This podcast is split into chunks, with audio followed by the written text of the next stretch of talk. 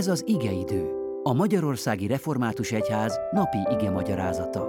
A mai bibliai ige szakaszról Gregusné Búzás Irént, a Tiszántúli Református Egyházkerület cigány missziójának vezető lelkipásztorát hallják. Áldás békesség, szeretettel köszöntöm a testvéreket.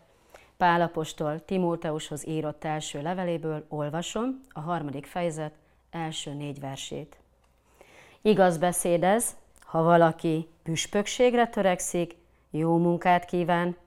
Szükséges tehát, hogy a püspök legyen fedhetetlen, egy feleségű férfi, megfontolt, józan, tisztességes, vendégszerető, tanításra alkalmas, nem részeges, nem kötekedő, hanem megértő, a viszálykodást kerülő, nem pénzsóvár, olyan, aki a maga házanépét jól vezeti, gyermekeit engedelmességben és teljes, teljes tisztességben neveli. Ezt a mai rövid igen magyarázatot egy aprócska kis történettel kezdem. Jó magam nem lelkész családból származom, és pontosan ezért volt gyerekként egy ilyen kép a fejemben a lelkészek felől, hogy ők tökéletes emberek, hibátlanok, bűntelenek. Tartott ez mindaddig, ameddig a lelkészünk elvitt bennünket egy nyári táborba.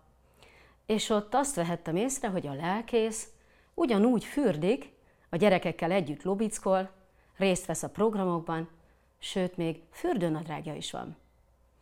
Ez az észrevétel, ez a felismerés számomra a lelkészünket nagyon emberi tette és közel hozta.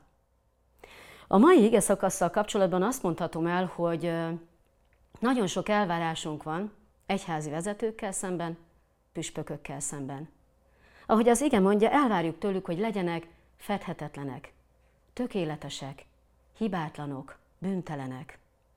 És hát valljuk be őszintén, hosszú ez a lista, nagyon-nagyon nehéz ezt teljesíteni a mai világban, a felgyorsult világban, a modern technika világában, az internet világában, amikor bárkiről bármi, másodpercek alatt kiderülhet.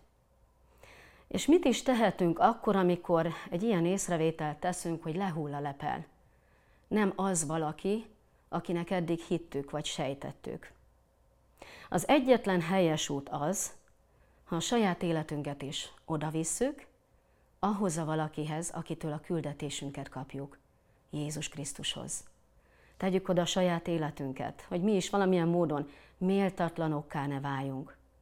Imádkozzunk az egyházi vezetőinkért, a püspökeinkért, Jézus Krisztus nevében.